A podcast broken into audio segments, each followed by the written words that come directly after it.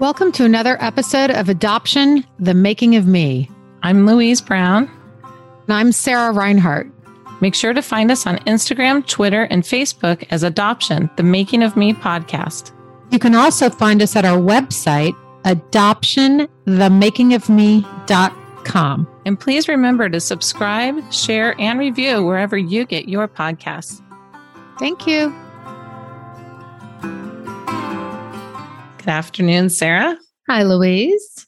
Here we are for another chapter review. And today we're doing chapter seven. And of journey- the Journey of the Adopted Self by B J. Lifton. Yep. And this one's called Stuck in the Life Cycle.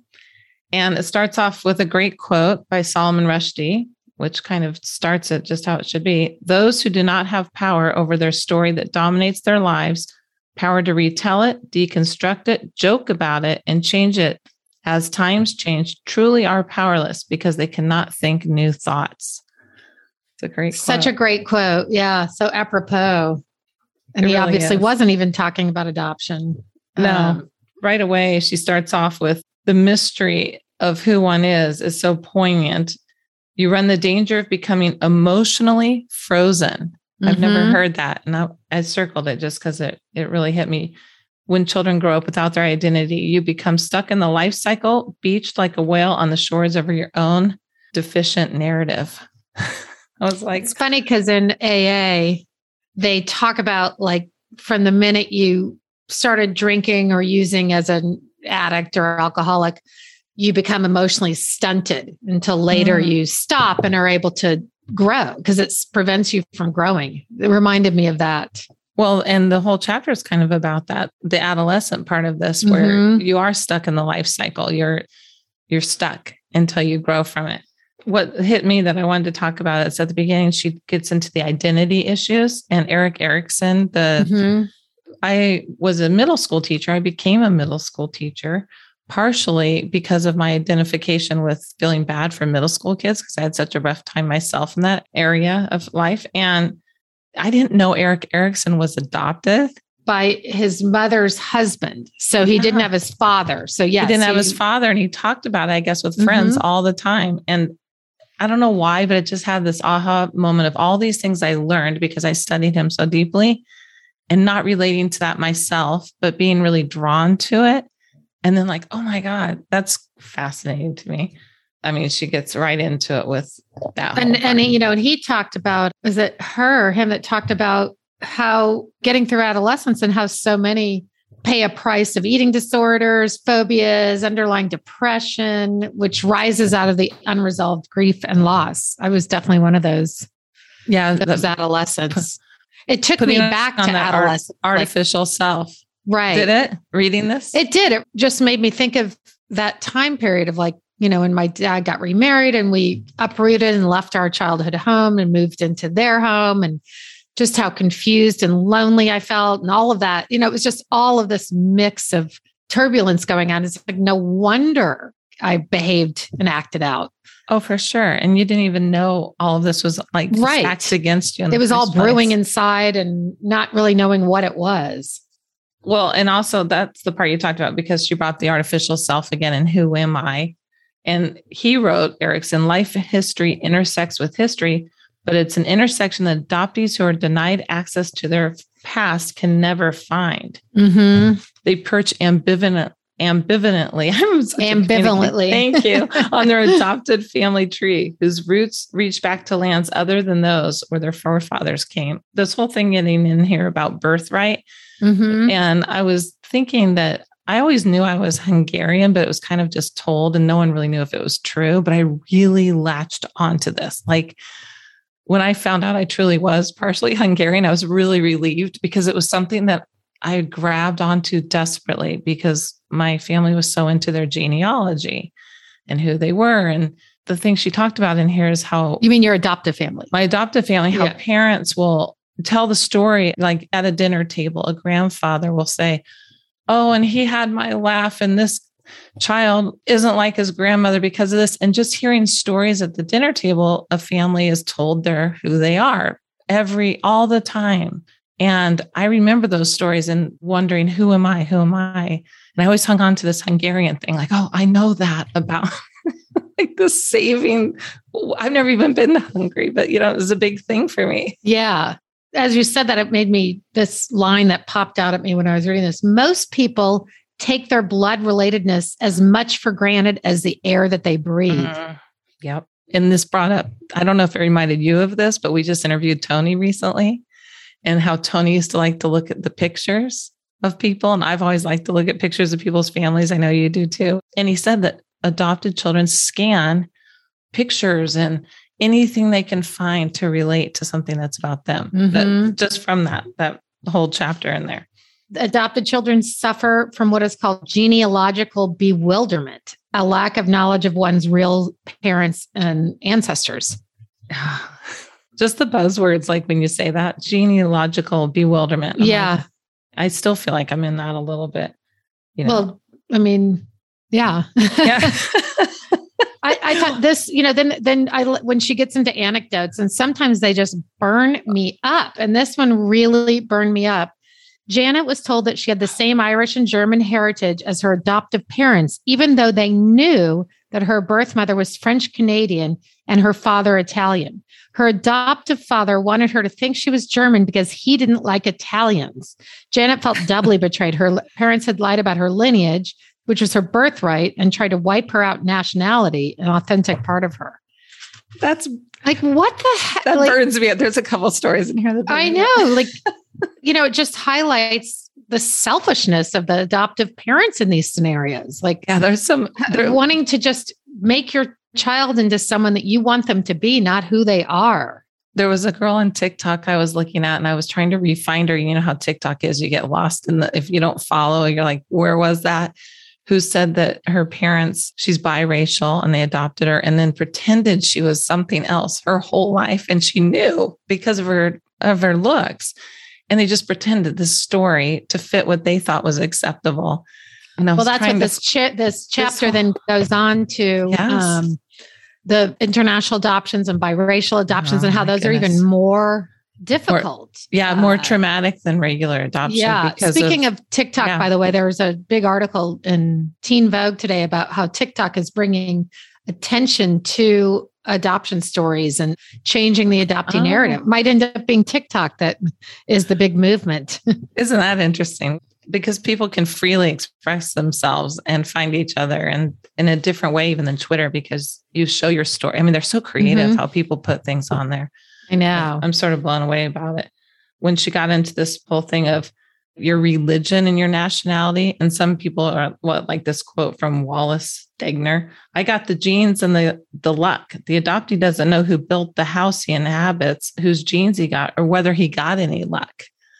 Because, you know, people say, oh, I got the genes, or I'm lucky because of this. Or I right. Have. Yeah. You just kind of float. You're not sure. And I really think that's an adopted thing more than any other thing that people will bring up, like, well, I have this or that. When you're adopted, you literally are pulled out of one family, placed in another.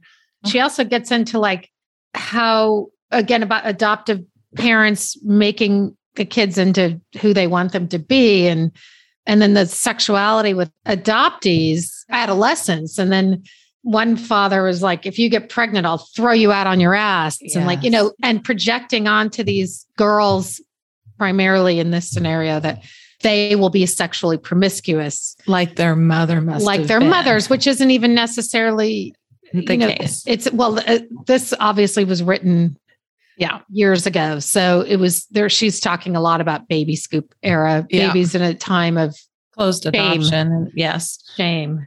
But even so, I think that the narrative still may go on. There's a lot of shame still that we're learning from younger people still built around adoption, because it becomes the adopted parents' story. And she gets into the parents that do help their children and get healthy about it. And right. how much, well, this is fascinating. I don't know where it was, where she mentioned how much more loved they will be by their child if they help them with this journey to mm-hmm. discover who they are, because you're helping make someone whole. And you'll never, she was on an airplane herself. Did you think that was interesting? You, yeah. Now we're getting into the international yeah. adoption. Oh yeah, right? yeah, yeah. Is that right. what you're talking mm-hmm. about? We, um, yeah, maybe we shouldn't fast forward there yet, because there was still the separation anxiety part that probably I thought was interesting. But yeah, I was getting into the international part where she saw the babies on the plane. Oh my God. That was like, well, just so we don't confuse everybody. Yeah. It says in here somewhere about the years nineteen fifty to nineteen seventy that so many of the adoptions were out of Korea and Vietnam. three thousand um, a year. I remember that. It just the circumstances, like our guest, John, that had been yes. on the show, that circumstance wasn't necessarily that his parents wanted to give him up. It was once again, poverty, you know, poverty, poverty as a recurring theme.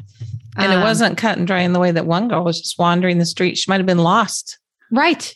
Oh, God, the one that she, well, she was lost because she, she said her father would come to visit. She lived with her grandparents. She remembered that her father would come to visit. And one day she was following him through the streets and she got lost. And then she was picked up, put into an orphanage and sent to America and adopted. And it wasn't until many years later that she was able to finally track down the yes. story.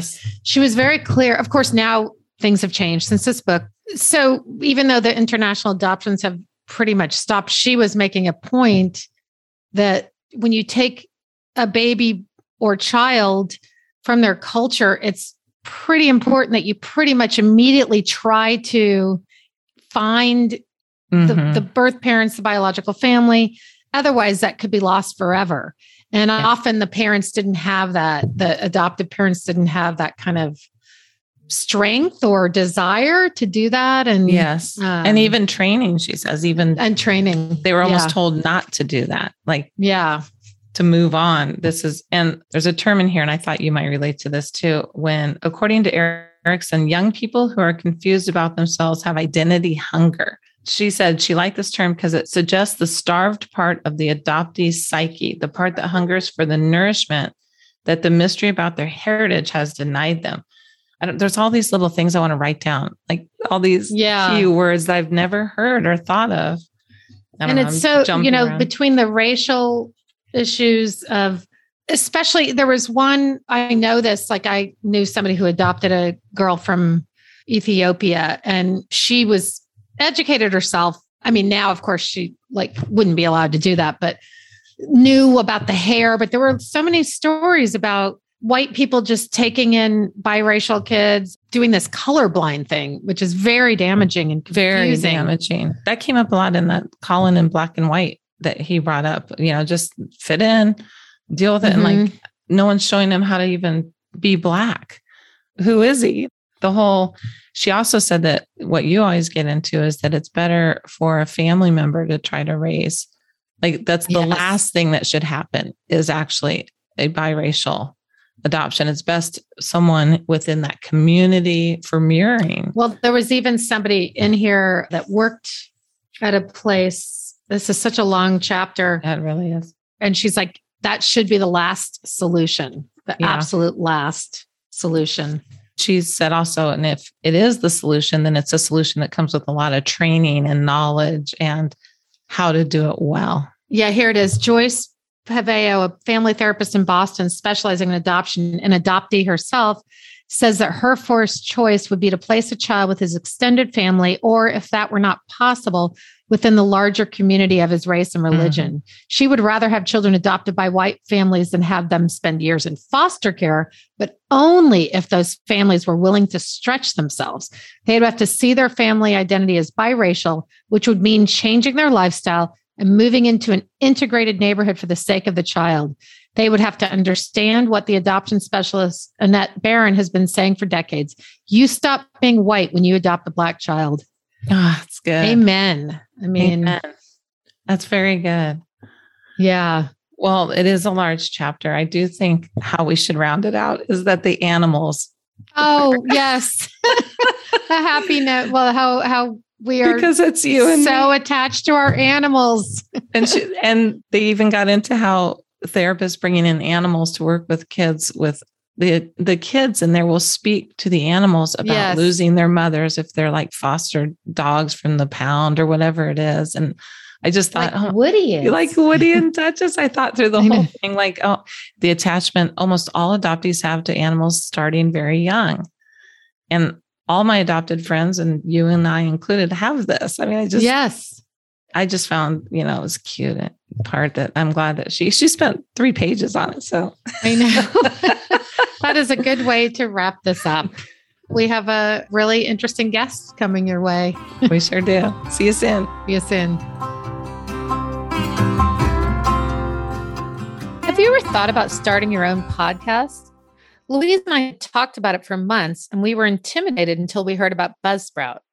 Buzzsprout is hands down the best way to launch, promote, and track your podcast. Your show can be online and listed in all the major podcast directories like Apple, Spotify, Google, and more. Podcasting isn't hard. Believe me, if Louise and I could figure it out, anyone can. We got a mic, some headphones, parked ourselves in our closets, and that was it. Buzzsprout did the rest. You get a great looking podcast website, and you can track all of your analytics to see how your podcast is doing. So if you follow the link in our show notes, it lets Buzzsprout know we sent you, and you get a twenty dollars Amazon gift card if you sign up for a paid plan. And bonus, you help support our show. Hi, I'm just going to break in here. As a friend of the podcast and a fellow Patreon, I want to join Louise and Sarah in thanking everyone who has reached out. Frankly, I've been astounded at the number of listeners from across the world who have shared their unique stories with our podcasters. I believe in the healing power of stories. As a Patreon, I've found such pleasure in supporting the podcast and in seeing how adoptees find their people. I know how much Louise and Sarah are moved by each Patreon support. Their immediate goal is to be able to air the podcast weekly rather than bi-weekly. Eventually, they would like to advocate for more effective ways of adopting children. If you would like to support this important work, either once or in an ongoing way, simply go to patreon dot com, then in the search bar, type adoption colon the making of me. Thank you all, each in your own way, for bringing us together. And now let's rejoin our hosts. Good morning. We're here with another guest that we're super excited to get to know. We met our guest on social media. She reached out to us, and she has a new book out called The Gathering Place. And with no further ado, Emma Stevens. Welcome. Hi, Sarah. Hi, Louise. I'm so happy to be here. Hi, Emma. So nice to have you. We're so happy. Great to be here. So I guess we'll just jump right in. Tell us your adoption story. I think you're baby scoop era like us. I am. Early sixties. I was always told from as long as I can remember that I was adopted. And I remember I was like maybe three, my first kind of conscious awareness that I actually cried when my adoptive mother told me that I was adopted because I was so concerned about where my birth mother was, what she thinking I was lost or scared. I wanted to let her know I was okay. And I cried. And I remember there's actually a, a word for that called saudade, which is a Portuguese word that I learned. There's no translation in English other than kind of melancholy. And it's just a longing or a pervasive longing for something or someone that you can't put your finger on. Mm-hmm. I know you that know? feeling well.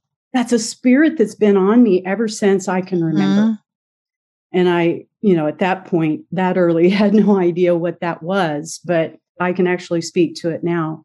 I had a, an adoptive brother that was two and a half years older, and he was adopted from the same agency.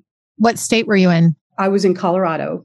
And shortly after that, my family moved to another city. But from that point, it was just pretty much after I cried the first time I was told, it set the course for my mom and dad both being, that's a taboo subject. You cannot talk about you being adopted, almost like I was cut from an inferior cloth, and they wanted to pretend as though that adoption part of my life never happened.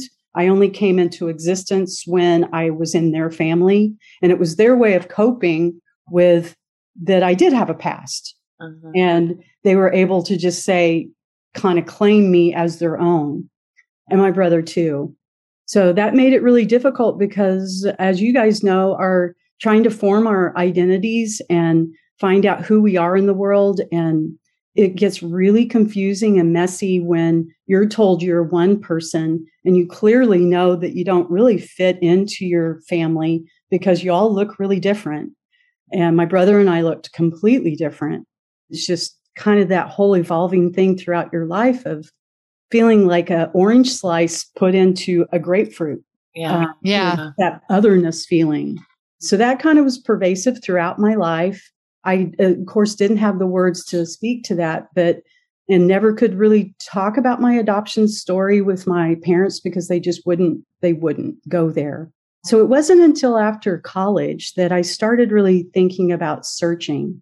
And but so they told you you were adopted and then they just wanted to, it was like, here's a fact about your life, but we're not going any further with this. We're never going to talk about that again. Okay. If you do talk about it again, then you're ungrateful, you're selfish, and wow, we might even disown you. We might take mm. you back. They didn't say those words. It was just the feeling. That was the feeling. And I was also told by my parents that I'd be just the type that would search for my biological roots. And at that point, I thought, oh, yeah, I do want to. That makes me bad, huh? And that's wow. not true. Now we all know that that's the normal, healthy feeling.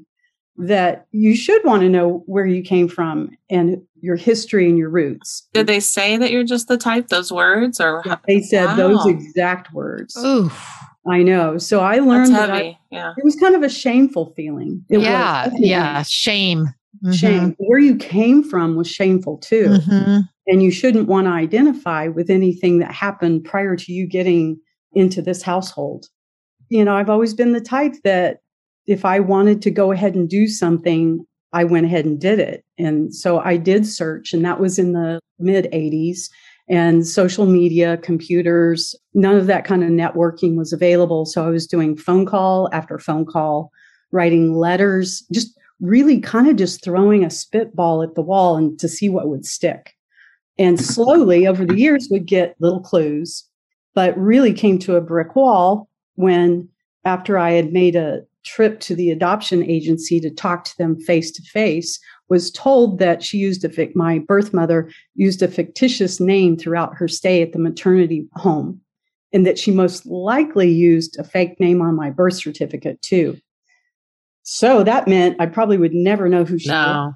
Yeah, I was dating a guy at the time, and he was actually more of a friend, but he lived in the city where I was adopted from, and we came up with this plan of after I'd been to the adoption agency, I saw that the door to get in was not that well constructed. There was no security system. There was no security guard. And I said, what if we just broke in and found no records? I was a very naive twenty-four-year-old, but it was. I like your gumption there. Just yeah, it was on it. I needed to fuel yeah. the whole project. And he was like, sure, let's do it. Party on. So we did it. And well, you know, I wrote a book called The Gathering Place. And in the book, it's kind of exciting of how we we get the black knit hats to put on and the black clothes and the gloves. And oh, I've always had a fantasy like, of being a bank robber. Me so. Too. It was very much a heist. And yeah. so in the dark of night, after that agency closed, we took a flathead screwdriver and popped. We made a little damage to the door, but not a lot. It just popped open. And at that point, I was thinking, okay, now where? Because, you know, I don't know where they keep twenty-four-year-old adoption records. And I stared at a closed closet door or a door. I didn't know what was inside. I open it and there are file cabinets and there's some boxes on the floor with things that look like films and tapes. And, and so I open the file drawer and see that they are adoption records, but they're ah. from more present day. And I thought, okay, it's not them, but I think we might be in the right room. And I look at the box on the floor. And with my gloved hand, I put my hand in the box and brought out adoption records that were dated, you know, like nineteen sixties. That's um, me in Denver. You probably were holding my adoption record. Boom, boom, boom. And at that point, wow. we were so afraid to be caught. Maybe the police were going to tap us on the shoulder and say, what the heck are you doing? We took the whole box and fled and went to the nearest library to copy everything. And it wasn't until we got to the library that we found, it's called microfiche. Uh-huh. I remember that. Stuff yeah, we remember. Has, We're old enough uh, to remember microfiche.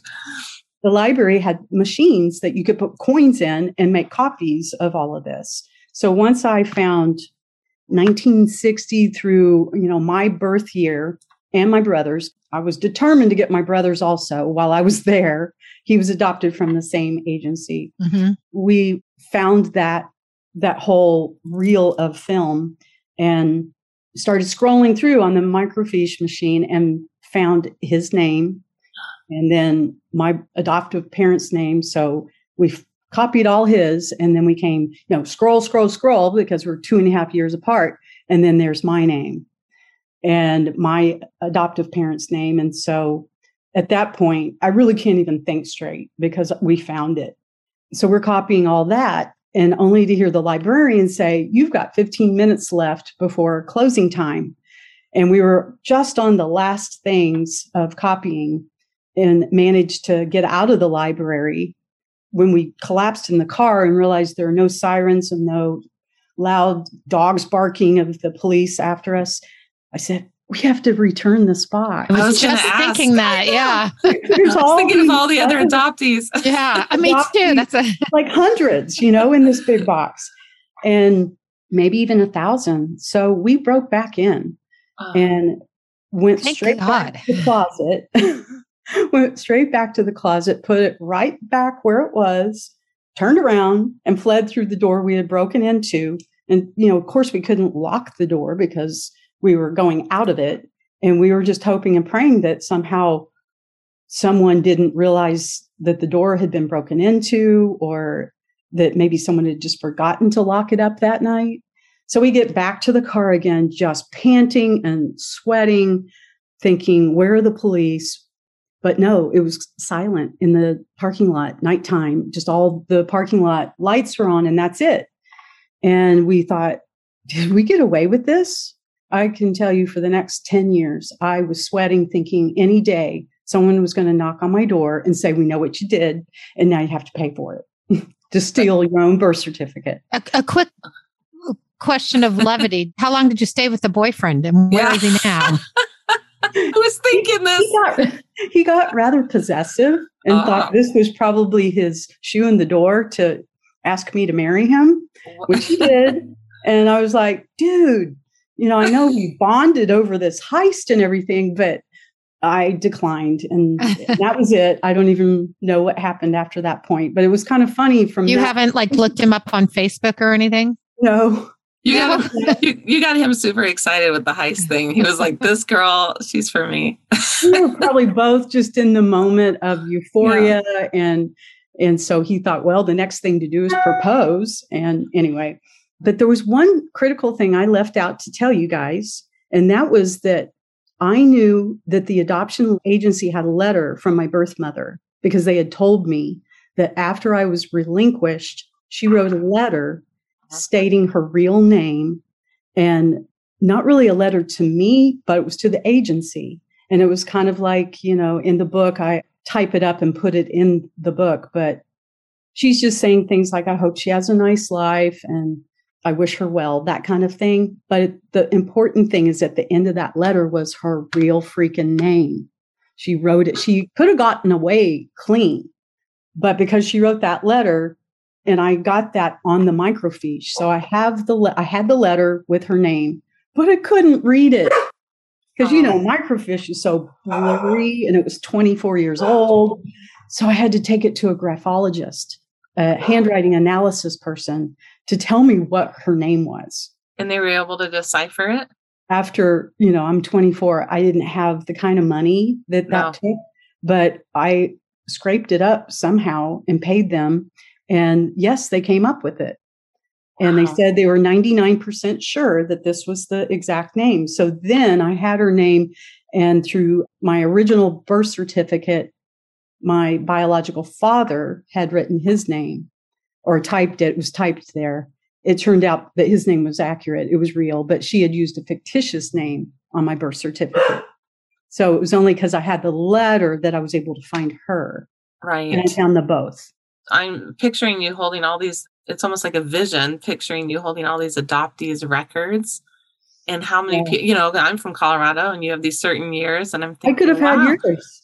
Mine or just, you know, it's just, and they were just there in the room and we're never allowed to have them. In a box mm-hmm. on the floor. Yeah. So important. It's almost disrespectful. disrespectful.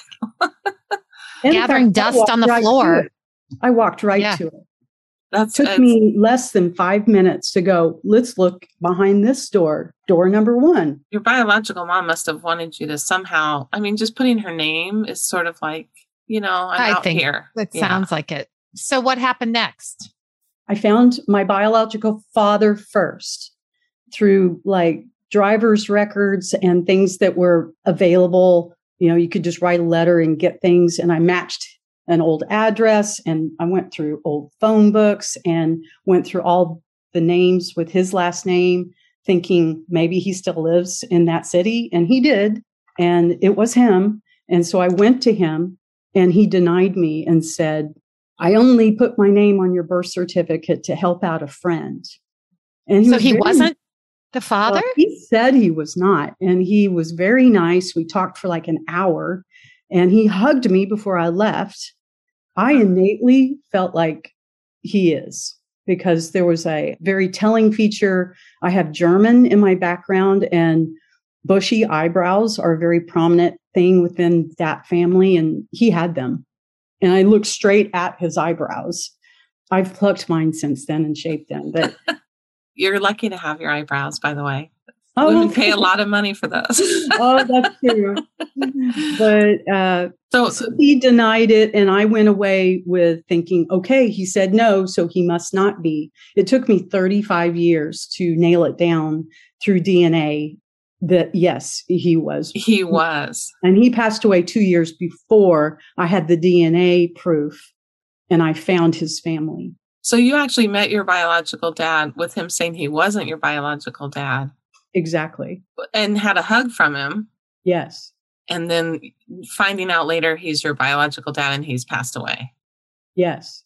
Well, how did you search for your mom and what happened with that? Well, after I got the name from the graphologist, then I was doing the same thing of old phone book records and tracking down her last name. Was able to find, oh gosh, how did it go? It's hard to remember because there were so many different, you know, one thing led to the next, yes. next to the next. I found, long story short, I found a sister of hers. She was part of the big family. And I found the town where she was from. And I called the tourism town bureau and oh. said, do you know of this family? They lived there in the fifties. There were eight children. And yes, they did remember them. And I was able to find a sister of my natural mother's. And she said, oh, well, that's my youngest sister. And here's her phone number. Did you say who you were when you called? No, I said I'm researching. I'm doing a genealogical search of some oh. kind. So she did give me the phone number. Later, I found out she did have an inkling that I think maybe that it was you know. or she. Did she know about her sister giving up? I think she did know uh-huh. a little bit, even though my birth mother was out of the house at that point. She was the youngest of eight. And they had all scattered from their hometown by then. And birth mother had also scattered. But I think that she had told this older sister. And so that's why she was so readily going to give me her phone number and tell me where she lived. And so, yes, I just I took days to get up the courage to make that phone call. Were you nearby at that point? Were you still where in the she was or yes. Yes. No, uh-uh. Same state. You weren't no, still in Colorado? Not even, okay. Not even close. You know, as adoptees, we're often just worried about the other people more than ourselves. Yeah. And so I kept saying, I asked for her name by name. And she said, this is she. And then I said, I have something important to tell you. I want to make sure you're by yourself and that you're in a safe place or something like that. And she was like, come on, what do you want? Who is this? And so then I just came out with it in silence. And then I just hear this crying. And oh. so I knew that, mm. that I had found the right person. And we talked for a little bit. And in that moment, we set up a meeting where I was going to fly to where she was. And I did. And we met at that location. And I have to say that uh, it was just invaluable that I met her and my bio dad. I came to find out that's not what I was searching for all along. I was searching for me, and everything was internal instead of external. But that's kind of like another story. But we didn't have a cosmic connection, my birth mother and I. She talked in riddles. What do you mean she talked in riddles? Oh, you know, like, who's my birth father? Oh, I don't know. It could be anyone. It was the sixties and blah, blah, this. And she never would give me a straight answer to any of my questions. Hmm. And after a couple of years of being in reunion, I felt like I was being her mother instead of the other way around. And she didn't know what to do with me. It just became a very strange situation. Did she have other kids? Yes. I have two half brothers with different fathers, but she was the mother of all three of us. She had given another one away too. Oh. Oh. Did you find that one? He actually found me. It was kind of ah. nice to be found by someone else. Yeah. About ten years ago, he found me, and his story is actually even a sadder one because she gave birth to him. They lived in an apartment, and she gave that baby to her next door neighbor. And wow. she kept one of her sons, and then she gave the other one to a next door neighbor that said that she wanted both of the boys. But my birth mother said, no, this one's going to take care of me in life, and you can have this one. Wow. That's a hard story. Did she have mental illness? There was some addiction in okay. there. Yeah. I actually um, met her at a an alcohol rehab center. How old was she when you met her? forty-eight-ish. Yeah. And still struggling with those issues, it sounds like. I think so. Yeah. I have a question. The the son that she kept, are you in reunion with him? Well, we talk once in a while, but there's also no cosmic connection there either. It's not like I hear from other adoptees saying it's a carbon copy of them or they see mannerisms. Nothing. I got nothing. It's yeah. just very odd. Did he have a lot of issues growing up under her? I'm just curious after what um, you've described. I think that he became her parent. I do. From the things I hear, that he was very much her parent. Wow. And then, so the brother that she gave to the neighbor, then what was his trajectory? Did he stay with that neighbor, and did he? Yes. Have, was, and he was he still in touch with his? Not not until he was like ten years ago, when he was in his forties. He made contact, and my birth mother had never told the son that she kept any of these stories about oh, me or the one she gave away. And the two boys actually had history together because they were neighbors. Yeah. Well, the baby was about one when she gave him away, and my the other brother was about three. So they spent time those early years together before she gave him away. Oh, wow. That's a whole different story, I guess. But did the son remember that he had a little brother? Or, you know, that's a really hard time. Yeah. I never asked that. I think he was always told the story by his adoptive mother. Uh-huh. But the one that my birth mother kept never knew any of it about me or the one she gave away. That's, wow. Complicated. It was, it's very complicated. So you talked about the internal. I think the internal and the external, it is the thing that brings you here, right? Because yeah, your internal journey you went through, through all this. Tell us a little bit about that. Well, I mean, just struggling with the identity throughout my life and what it does to our psyche. When you're told that you have to lose your true self and become this false self if you want to be loved, is basically the message I got growing up. And I had to turn to something. I tried to, luckily I had a few things that were life preservers. Like I would got involved in singing. I got involved with other things that were healthy, but there were plenty of unhealthy things. And I became addicted to alcohol myself. Okay. And drank for decades, but then it became a problem. I was physically addicted by the time I was in early fifties. And luckily, I say that in a strange way, it brought me to my knees. Yeah. And if something hadn't brought me to my knees, I don't know if I would have unraveled and disrupted the pattern that I was on. And at that point, I had to reevaluate everything I thought about myself, about life, about God, about just everything, and slowly put myself back together again. And I had many, you know, resources that helped me with that. But it also is how I was able to deal with my adoption angst that I've had all my life. Mm-hmm. I'm not saying I'm never going to be cured because I'm always going to be adopted yeah. or cured from my other things, but I'm willing and joyful now to be on that journey for the rest of my life mm-hmm. because I found peace and a certain amount of, well, how to integrate yourself. Yeah. You know, have all these different parts. That's what I talk about in the book, is that I have all these parts that are put together, are not perfect, but they're whole. And that's what I strive to do for the rest of my life. That's, I think, the ticket of, if you wake up, this is Ian Cron. I love him. Have you uh-huh. ever read him on typology? Yes. If you wake up and you're in a broken story, write a new freaking story. Yeah. That's what I'm all about now, is that we have that ability. We have the key to set ourselves free. Mm-hmm. And I'm not totally saying I agree. Always win the struggle, because I don't. But at the end of the day, I can go back to those things that I remember about when I hear myself say, oh, you're an unwanted baby. Yeah. And then I say, is that true? Am I a mistake? Is that true? Life wants life. I got here. It's a miracle that any of us are here. That's and so right. At the end of the day, I tell myself those things. And I remember that it doesn't matter who my adoptive parents were or my biologicals. I'm me. And that's okay. Yeah. Did you get any of the answers you were seeking in terms of, did your life kind of make some sort of sense biologically when you mm-hmm. met both of them?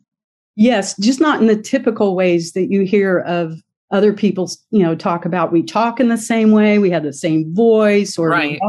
I don't have any of that, other than bio dad, like I said, had the bushy, the bushy eyebrows. eyebrows. Yeah. And when I had a picture of my bio dad that I was given later on when I met D N A relatives, I can see facial features that are like my bio dad. We hear a lot about the, oh, you look just like so-and-so, or you're exactly the same. Or I think a lot of people have the disconnect. I had two friends who searched earlier in life, and mm-hmm. both had that, who is this other person? Like, I'm not yeah, connected. Yeah. And that's I, where I had to say, okay, I am me. Yes. I'm not, you know, an extension of either set of parents. And luckily, I do have a daughter and a son that look a lot like me. Well, and when you have your kids, that's your connection. Sarah and I have been through that. I mean, that's a lot of our guests, right? When you have that, yeah. your first biological child. That was an ineffable experience. There's just no words to describe the relationship I had in utero with both my children. And it was fabulous. How old are they now? twenty-six and twenty-four. Mm. So they're adults now, but they're just terrific people. And just so excited to see what they're becoming. And I allow them to become whatever it is they want to become. Mm-hmm. That's, that's the best thing. That's a, exactly. Just, but I mean, I've my, my people, son has such a different life than I did, just because he was so enveloped with building of the self-esteem. It makes a big difference. It does. I see him but, kind of going through life way differently than I did. Yeah. I did have a struggle though. And I've heard the both of you talk about it when you're children went to college. Oh my God. I had a huge little hurdle to make. And that's actually when, after they were out of the house, is when my alcoholism came to a head. But yes, me too. It kind of accelerated. Right. But they're just so grateful that I did find what I found through that struggle. And it taught them a lot about seeing my struggle. I think and I learned how to let them go, you know, because yeah, for a yeah. while there, I was just hanging on too tight. Me too. I realized that's like a death grip. That's a common theme with adoptees. I was yeah. reading an article the other day. I was going to pull it for Sarah for our Facebook Live, and I can't find it, but it had a whole thing about especially mothers, especially women who are adopted, when they hold too tight to the kids. And I did that with my son as well. And yeah, it's like that grip, like don't. Right. They sure feel it and they're like, ah, you know. Yeah. And they're individuating, which is what they're supposed to be mm-hmm. doing. That's right. And so exactly. once I figured that out and then you just set them free, we have the most beautiful relationship Aww. That I could, you know, just dream of or ask for. Do you yeah. live close by to them? We do. That's lucky. Yeah. Yeah. I wanted to ask you, you were in reunion, you said, with your biological dad's family as well. Yes. How's that? Like, how are they about it? And did any of That's, them know about you? prior? No, no one knew about me. And that was a whole nother thing that if you read the book, you'll see my D N A search, because I finally did the whole thing where you spit in a tube, and that's not right. as easy to do as one might think, because it takes a while yeah. to fill up that tube. But anyway, I got the results and met my paternal side, my bio dad's side, and they've been very welcoming oh. and have met a few of them a few years ago. And coming up soon, I have the first cousins that I'm going to reunion with. And I mentioned that in the book too, of where I'm going to Flagstaff, Arizona, to meet all of them.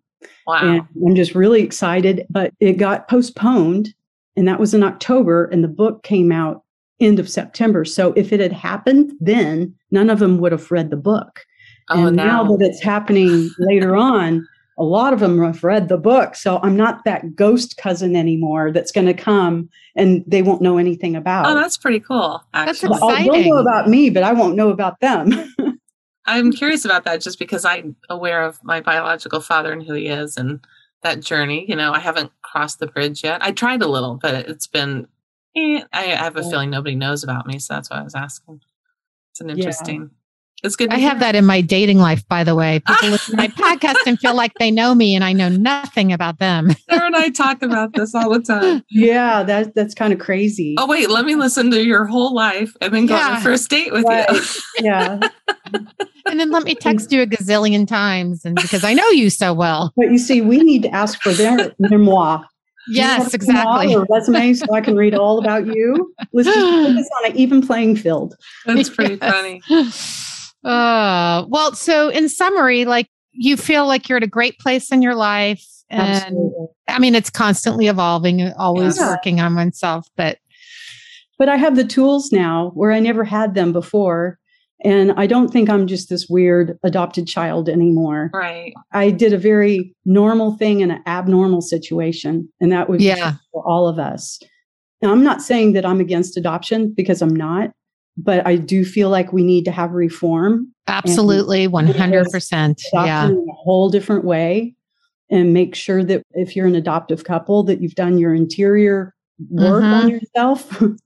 Ask yourself, what's my motivation? Why do I want a child? And I feel like that's critical for the health of the child. It's the open conversations too. Just the message yeah. you got was very harsh, and yeah. putting that on a child. Fear, yeah. fear, you know, definitely fear, and just ignorance of knowing that I wasn't looking for a new family. If they had helped me, I actually would have just loved them more. Mm-hmm. That's good for you to say yeah. for everybody yeah. to hear. I appreciate that you talk openly about where you've been and your struggles and stuff, because I think a lot of people don't come out on adoptee Twitter and, and talk about it with their friends. I mean, yeah. I was, until I met Sarah, I didn't talk that deeply about it with very many people, and I had adopted friends and we didn't talk about it very deeply. Yeah. And so but I, I think that's where we find our health, is by talking about it. I do too. It's no longer a secret, you know, expose it to the light, and then you can move forward. And Only it can be then. a beautiful thing, because a beautiful thing, more people to love if it's done well. Definitely. Yeah. Thank Good. you so much, Emma. It was just really great talking to you and hearing your story, and everybody go get Emma's book. We're going to read it now. We didn't want yeah. to read it prior because, you know, we wanted to be surprised. So now I'm like, oh, I'm going to dig in. So yeah, We're it's excited. Also on Audible. If you a listener instead of a reader. Do you do your own reading on Audible? I did. I enjoyed it so much. Oh, I, good. Because I like good. your voice. I was thinking. You I have a singing background. So uh-huh. going into the recording studio sounded like so much fun to me, but it was yes. very hard work.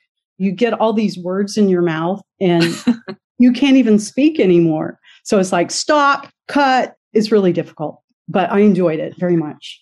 Well, we're well, thank you so much. It was really great. And we'll obviously stay in touch.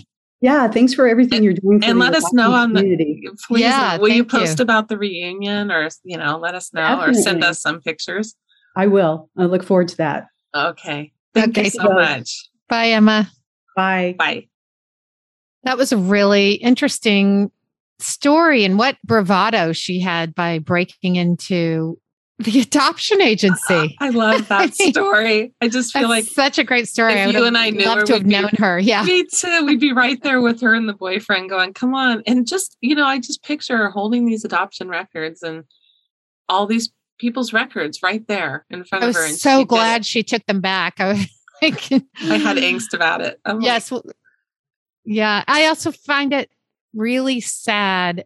You know, and it's just, again, highlights how a lot of adoptive parents put that guilt and shame onto their adopted children. So we don't, I'm not saying we, I'm saying the collective, we yes, don't feel comfortable being able to go seek without feeling some guilt about it. And we've heard this from so many adoptees, and yeah. especially the fifties and sixties, early sixties were even, it must have been such a message at the time. Mm-hmm.